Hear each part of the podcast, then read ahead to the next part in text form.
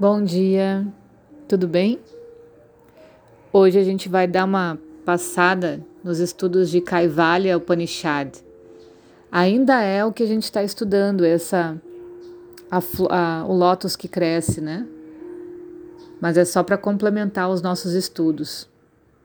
Então esse Upanishad, Kaivalya, ele é assim chamado porque ensina os meios pelos quais a alma pode emancipar-se completamente da matéria e de outras transmigrações. Narayana chama esse Upanishad de Satarudriya, ou seja, aquele Satarudriya que é dedicado à glorificação do Nirguna ou Brahman não condicionado em oposição ao Brahman condicionado, o deus pessoal chamado Shiva, né? Segundo Narayana, é esse Brahma Satarudriya que é recomendado para recitação e prática nas meditações. Então a gente estuda através disso o Brahma Vidya, que é o conhecimento de Brahma. E essas práticas envolvem essa abnegação do pecado, correção do corpo, da mente, para alcançar o Purusha, que é o grande espírito, né? Para isso existem quatro etapas: Viveka, Vairaja. A terceira etapa são a prática de seis situações diferentes. E a quarta é Mumukshatra, Viveka é a discriminação entre o real e irreal, que a gente já falou em outros áudios. Aprender o que é o conhecimento e o que é a sabedoria, o que é o sagrado, reconhecer o Deus em si mesmo e nas outras pessoas. O segundo é Vairagya, é essa não ação para desfrutar o aqui e agora esse desapego, desprendimento do que é material. E a terceira etapa, a gente divide ela em seis passos. primeiro passo é Sama, que é o controle de manas, controle da mente. Dama, que é a subjugação dos sentidos, ou seja, a dominação dos sentidos. Isso é saber levar os teus sentidos, saber nutrir eles da forma correta não ouvir qualquer coisa, não enxergar qualquer coisa, não estar em qualquer lugar. É como fosse conduzir eles para algo que seja nutritivo. Terceiro passo é o parate, a abstenção de todos os ritos religiosos formais, acompanhada com a renúncia a todos os desejos. Equivale a não ter aquela fé cega, cumprir os ritos simplesmente por cumprir mas ter essa descoberta do que é esse, esse sagrado para você e fazer esses rituais com consciência é uma outra forma. Você pode fazer até em casa, mas ter esse contato com o sagrado, ter essa noção do que, que representa esse sagrado para você e se conectar com ele conscientemente. O quarto passo é titiksha, que é a resistência ou a retidão. Escolher o seu caminho, saber sobre ele e não desistir. Não deixar se abalar pelas coisas da vida, pelas emoções, pelas pessoas, olhar para frente e seguir. O quinto passo é samadana, que é a capacidade de fixar manas em um objeto único durante muito tempo. Isso é um exercício.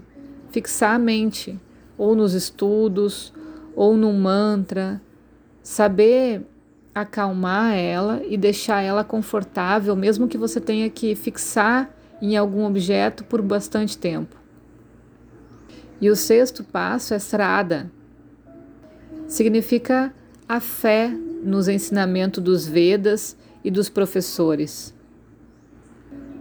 E o quarto passo desses sadanas maiores, né? Mumukshutra significa um anseio de libertação. Ou seja, você precisa ter um objetivo que é se libertar dessas amarras terrenas, né? É o que a gente fala popularmente de se preparar para a morte. Muitas vezes a gente não vive plenamente porque a gente nem acredita na morte. Então, viver com alegria, com amor, fazer o melhor, receber o melhor, isso é saber que a gente não é eterno, saber que esse corpo não é eterno. Então, quando eu me preparo sempre com leveza, com sabedoria, com os valores, com retidão, eu estou preparando a minha mente e o meu corpo para um desencarne tranquilo, para passar para o outro lado de uma outra forma de energia de uma maneira tranquila. Então, ansiar por isso, ter isso como um objetivo maior, né? Estar leve no momento da grande partida. Para isso, obviamente, eu não posso ter vícios no corpo, porque senão vai doer quando eu ficar sem esses vícios, vou ter crises de abstinência. Eu não posso ter apego a emoções, a pessoas, deixar todo mundo livre, eu ser livre também. E autossuficiente, conhecer meu corpo, minha mente, meus desejos, minhas vontades. Brahma Vidya, aquele conhecimento que leva a uma percepção intuitiva de Brahman. Isso significa esse o Mukshutra. Eu sei que existe essa luz maior. Então, esse anseio pela libertação é como se fosse se entregar nos braços dessa grande luz. Ou um infinito no tempo e no espaço. Esse Brahma Vidya existe no coração de todos os seres, só que é bastante escondido por avidya, que é a ignorância. E ele é alcançado por aqueles que subjugaram o corpo e os sentidos ou seja, dominaram os sentidos, manas, o corpo. O homem sábio, aquele que percebeu que o seu próprio verdadeiro eu é Brahman, e não esse ego, não esse corpo, não essa matéria, muito menos essa mente. E aí a gente pode entender também como o pecado sendo toda a causa de dor ou o karma que é ajnana, ou então a causa das impressões latentes, né? Cada coisa que eu me envolvo muito fortemente, ou hábito, ou um impacto, um trauma, uma emoção, fica registrado. Então, isso é considerado como pecado. E a libertação, o moksha, é o diferente disso, é quando eu solto todas essas impressões justamente pelo conhecimento, pela sabedoria de que eu não sou esse corpo, eu não sou essas memórias e eu sou Purusha ou Atma, algo muito maior, né? Em direção a essa luz. Então é o que a gente falou lá atrás, no início desses estudos do Lotus, né?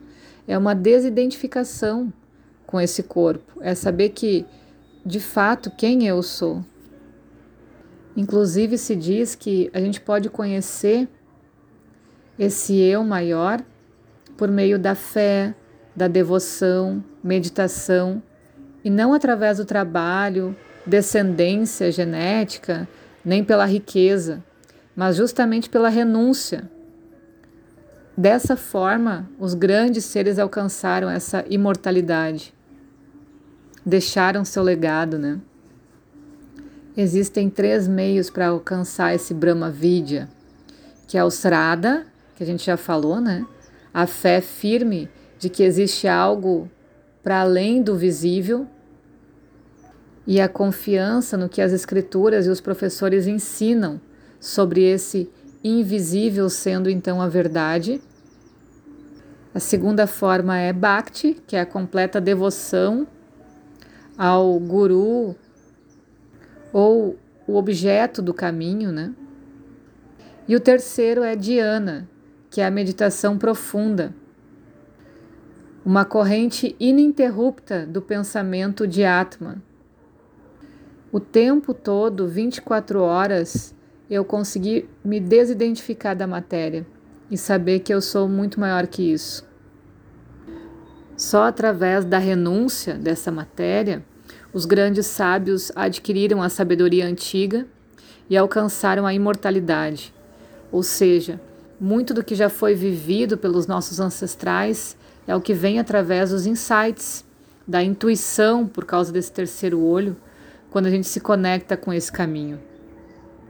Sem a renúncia, nenhum conhecimento intuitivo ou direto de Atma pode ser alcançado.